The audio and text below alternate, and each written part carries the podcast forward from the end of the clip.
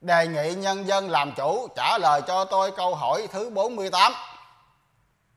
Thưa, một vị Phật đến với trái đất này chỉ với tư cách là một vị thầy dạy đạo, chỉ được xem như một người ngoại quốc đến nhập cư tạm trú vào trái đất, nhưng được cả một ban bệ trời tứ thiên vương, chư Phật ở Phật giới, các vị chúa trời trong tam giới thu xếp đến trái đất này dạy đạo.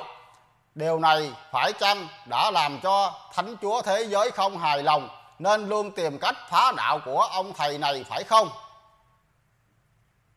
Phải biết Thánh Chúa Thế Giới là vị được bốn vị Chúa Trời Tứ Thiên Vương phân công làm những việc ở trái đất này gồm một Lập ra ba đạo hiển linh, tình thương, bác ái hai Lập ra ba ban để bảo vệ ba đạo này.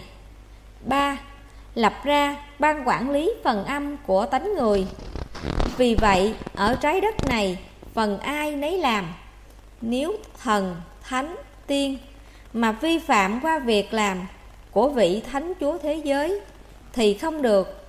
Cũng như vị thánh chúa thế giới hay các đồ đệ của ngài mà vi phạm qua các việc của các vị thần, thánh tiên thì cũng không được.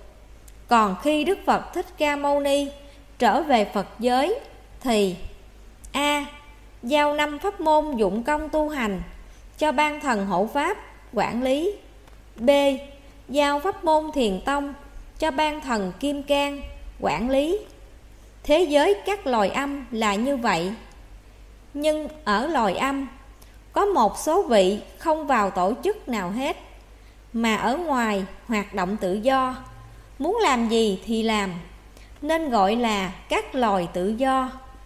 Loài tự do này, các vị muốn nhập xác ai tùy ý, các vị muốn xưng gì cũng được. Cho nên, các tổ chức loài âm hay xáo trộn là vậy. Các vị âm này nương vào đạo phật nhiều nhất.